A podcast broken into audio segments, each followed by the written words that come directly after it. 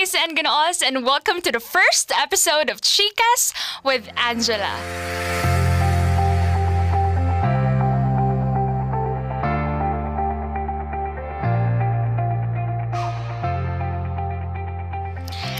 Again, guys. So, this is Angela, and welcome to the podcast.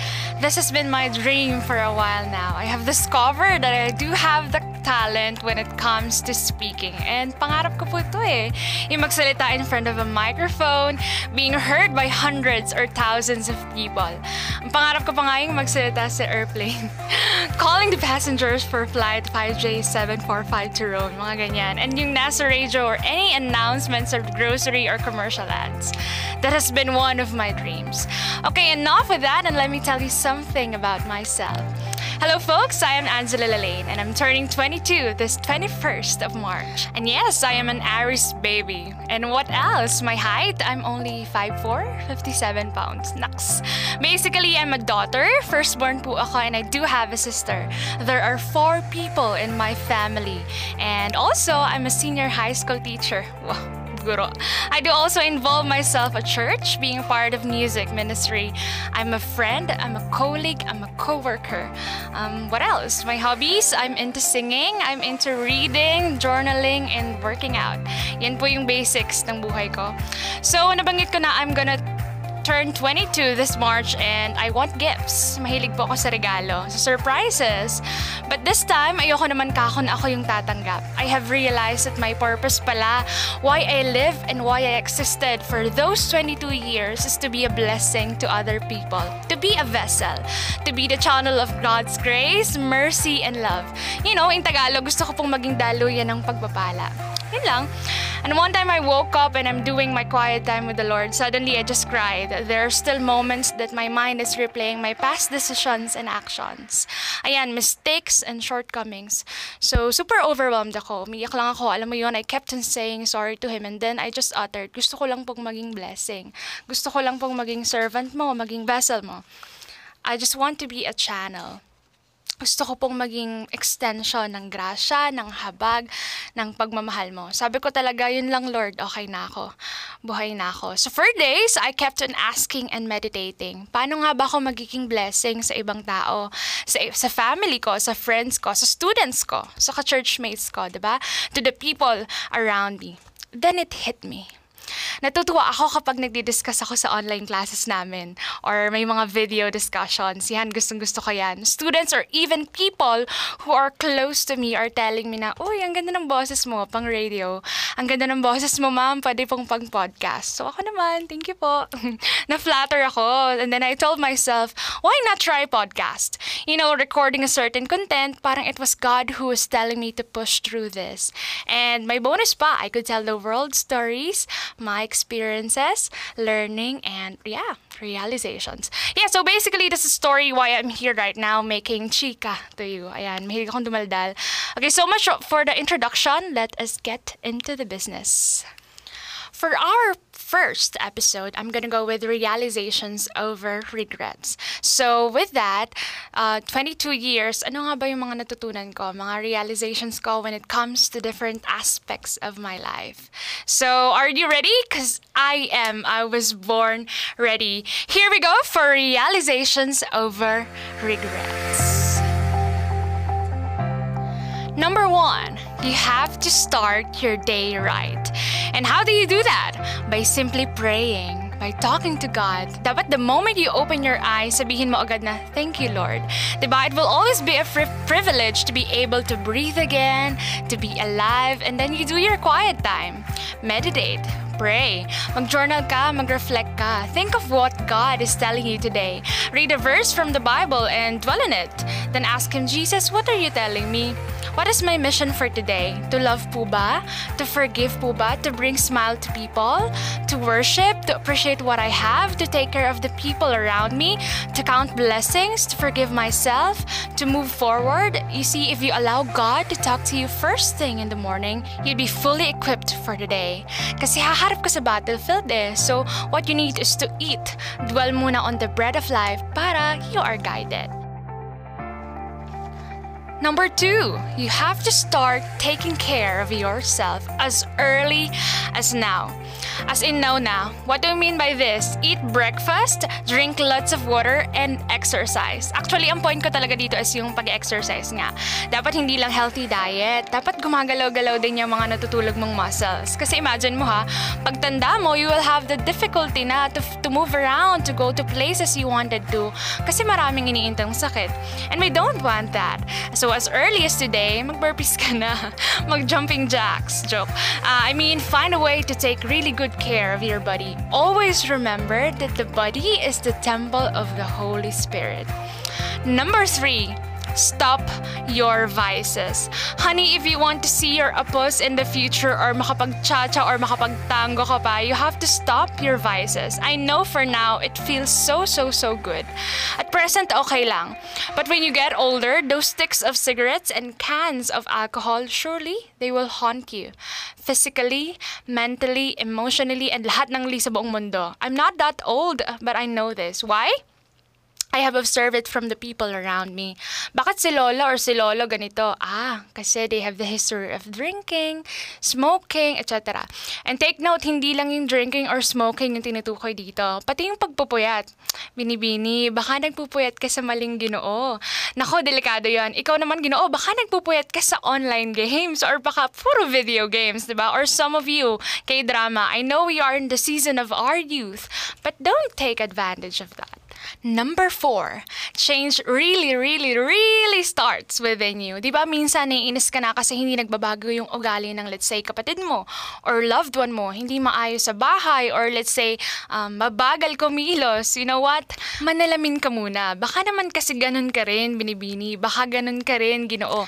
Dapat kung gusto mo forgiving sila or understanding yung ganitong family member mo, mag-reflect muna sa iyo yun. You want someone loyal? You want someone honest? You want a listener, you be that person, 'di ba? Ikaw muna yung magsimula ng pagbabago. Okay? So check some areas in your life right now na sobrang bothered ka. Baka kasi nasa iyo yung problema, 'di ba? Baka kasi masyado kang blinded, baka masyado kang self-righteous. Okay? So number five, no to overexerting yourself. What do I mean by this? You are a human being, not a robot. Okay? You have to accept na may limitations ka rin. Napapagod ka. I'm not saying you don't go for extra miles, pero dapat alam mo rin yung salitang enough. May time to plant, may time to harvest and rest. So yeah, wag mong masyadong dibdibin. May panahon din to rest and relax. Number six, be intentional. Dapat sa lahat ng bagay na gagawin mo, you do it for a purpose. You do the task deliberately. May puso, di ba? May goal kung bakit mo ginagawa ang isang bagay. May it be, you know, sweeping the floor, cleaning the house, talking to a friend, making coffee, doing the laundry and such. You have to put yourself on the situation that you're in. You have to be present. You must have the reason for doing this or that. Okay? So number seven, it's okay to cry. Mga ginoo, this one's for you. Tandaan, walang pinipiling gender ang luha. Crying is not a sign of weakness. You have to tell yourself about that. You go easy on yourself. Once in a while, you can cry. You can cry. Again, you can cry. You are entitled to your emotions. And di ba, we are warriors. We get wounded. We get hurt. Okay lang umiyak. I remember what my papa told me once. Huwag mo kasing damdamin yung nararamdaman mo. Kailangan mong sabihin or iiyak yan. Kaya ka sumasabog kasi sinasarili mo. Kinikimkim mo. So from then on, I learned that it's okay to cry. Wala namang masama doon. Number 8. Not everything is about social media. Again, not everything is about social media. You have to stop making your world go around about social media. Not everything you see in Instagram or Facebook is 100% true kadalasan sa mga yan edited. Di ba people always post something nice, new car, new house, or even body goals. But most of them are not 101% true. That's why be wise. And this realization is related to the next one, which is contentment. Okay, again, contentment. You know, I thank God each and every day of my life for revealing more of Himself to me. Back then, I used to question, bakit wala kaming ganito? Bakit wala kaming ganyan? Or bakit wala kaming bahay bakasyonan sa ibang bansa? Or at certain age, why do these people have car, house, or they do even vacations abroad, diba? Mga ganong bagay. And then one time, I saw this girl sa gym. She's driving her car, wearing branded shoes, ganyan. Very ladylike, but not so sophisticated. Then, I was just observing her. Sabi ko, Lord, ayokong itinim sa puso ko yung inggit. Ano po yung gusto mong ituro mo sa akin? Until she finishes doing her thing and I was quite observing her. Ganito, ganyan. And then pag uwi ko, pinag-isipan ko talaga. I started to count blessings. Lagi kong sinasabi sa family ko or sa close friends ko na, huwag mo kasing hanapin kung ano yung wala. Okay? Huwag mo kasing hanapin kung ano yung wala. Suddenly, I uttered those words to myself. ba diba? Kinain ko din. Sinabi ko din kung ano yung sinabi ko sa ibang tao. At sinabi ko siya sa sarili ko. I started to list down all of the blessings that I, that I am continuously receiving up until this very day. Kaya ayun, that's my mindset na. To be always contented at what I have, material man na bagay or hindi. And this one would be so related for my next realization which is manage your finances well. Dapat habang bata ka pa lang, may ipon ka na. You save for your future, your goals. O sa ganitong edad, dapat tapos ko na yung masters ko. Yung pag-aaral ko, dapat may ganito na akong property. Dapat may insurance na ako. Paano mo magagawa yun? dapat ngayon pa lang alam mo na kung paano mo minamanage yung money mo. You learn how to say no to sale. Hindi yung magsasale agad sa mall, tas buy one, take one, bibili ka agad. No, we don't do that here, honey. One more thing, yung sinabi ng crush ko, si Senator Cheese. Crush ko yun eh. Sabi niya, di ba sa vlog with Heart, anything that's on sale, if you don't need it, it's expensive again. Anything that's on sale, if you don't need it, it's expensive. You know, you follow the rule of seven. If you desire to buy that thing, bag man yan, shoes man yan, phone man yan, pag-isipan mo muna ng pitong araw. After seven days and nasa heart mo pa rin yung desire to purchase that thing, and then go for it. This rule is so applicable in my life. Number 11, don't decide at the peak of your emotions. Never ever decide when you are at the highest peak of your feelings or emotions. Yung tipong galit na galit ka, then nakapag-decide ka na agad ng isang bagay. Or masayang masaya ka naman, kaya mo na libre yung buong klase. Or kilig na kilig ka, tapos sinagot mo yung nanliligaw sa'yo. Nako, delikado yan. Why? You might have regrets. Eh, saan ba nanggagaling yung emotions mo? Siyempre, sa kung anong nararamdaman ng puso at naiisip ng utak, ba? Pero di ba sabi sa Bible, the heart is deceitful. So kapag nag-decide ka, make sure na, you know, calm lang yung situation, yung paligid, yung environment, at hindi ka triggered or pressured by your emotions. Number 12, win the person, not the argument. I have realized that this is a very important thing in relationships. Halimbawa, you have a misunderstanding with one of your family members or simply may hindi kayo pag pinagkakasunduan o pinagtatalunan ng kapatid mo.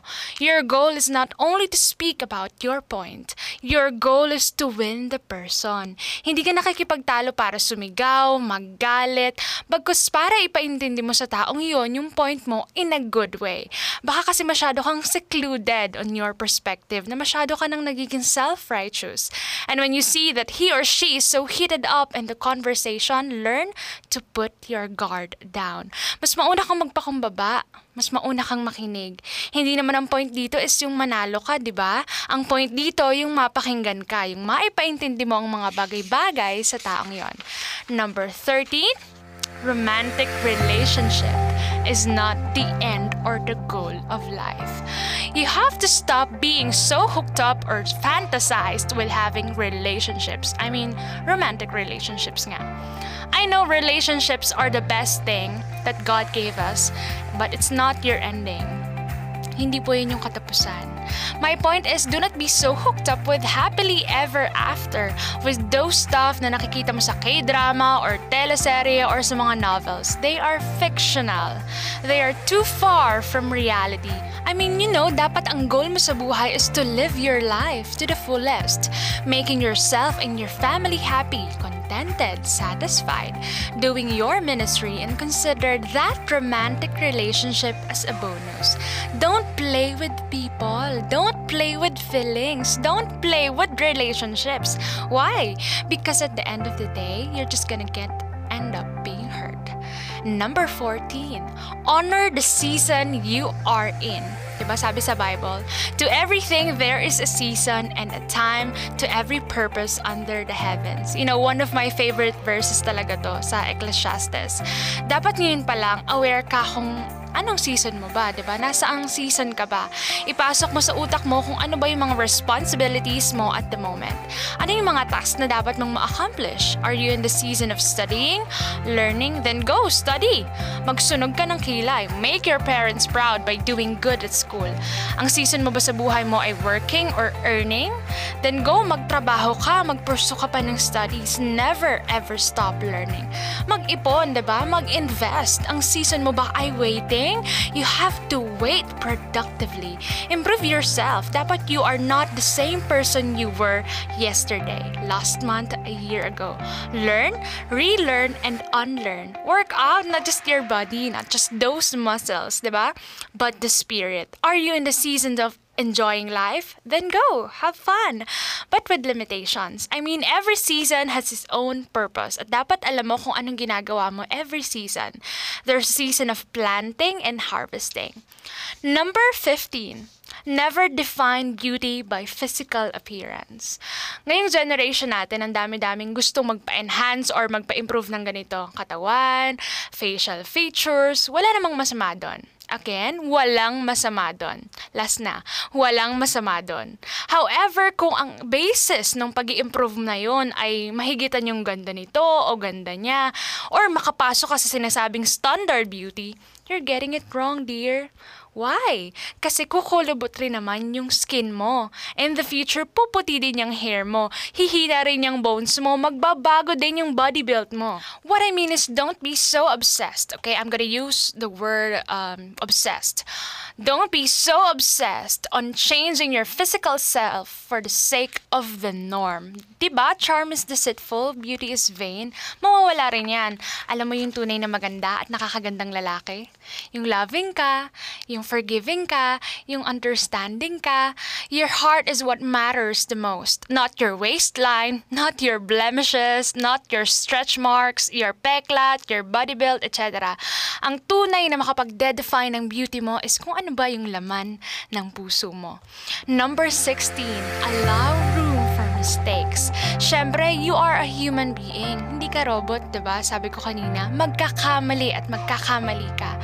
You will fail, you will disappoint people, you will commit mistake, but don't be too hard on yourself. Huwag ganon. Yung kapag nagkamali ka, sisisihin mo agad sa kapalpakan is yung sarili mo. You have to accept that you don't get hold of all things. You cannot control everything. And that's part of life. Your mistakes, your faults, and you know, they're gonna be your greatest lessons. And then one day, when you look back, minsan tatawanan mo na lang yung mga pangyayari at gagawin mong joke. And then you'd finally tap yourself and say, Oh self, next time, alam mo na ha, lesson learned na tayo. And then yun, you go on with your life. Forgive yourself. If God commands us to forgive others, the same thing goes for ourselves. Wag na wag mong ipagkakait sa sarili mo yon, yung pagpapatawad. Number 17. What you feed your mind grows out of you. If you feed your mind wisdom, you're going to get wise. If you're feeding your mind hatred, jealousy, or disappointment, then it will grow out of you. Para ka kasing halaman eh. Yung kung ano yung tinitreat mong fertilizer, amount of sunlight, or water, yun yung magre-reflect sa halaman mo. If you're feeding your mind pornography or adult sins, edi matitempt ka nga.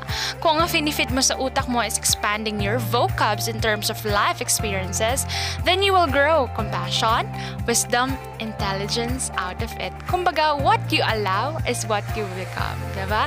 What you allow is what you become. So you have to be so selective on what you read, on who you follow on social media, on what you watch. Kasi eventually, unti-unti, it will grow out of you.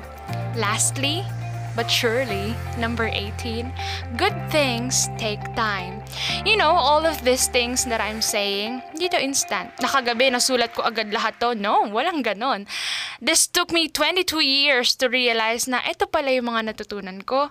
That if I'm gonna look back, wow, praise God. Napagdaanan ko yon. I mean, it's not, you know, at the snap of the finger. Kaya you know what? I consider this 18 things good ones. I look at them with so much awe, beauty, and positivity. Maraming pangit Pangit talaga. Maraming hindi magandang nangyari, pagkakamali, pagkukulang, panghihinayang, but those things led to good ones. They took their time. They took so much time. Mahaba rin ang tinagal nila para ma-process sila sa utak ko. For example, yung sinabi ko kanina na you have to take care of yourself right now by exercising or eating with a good diet araw-araw, nire-remind ko yung sarili ko nun. Why? Because my greatest ally is myself.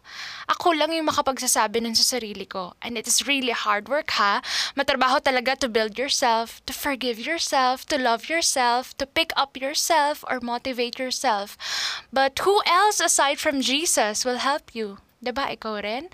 My point is, I'm making chika today, not just because I want to but I want to share the good ones with you. I hope it will inspire you or somewhat knock some sense to you.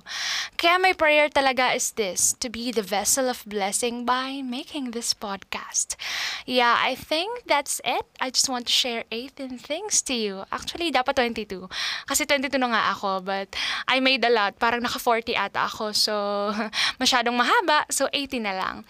Anyways, what can I say? I enjoyed our first episode.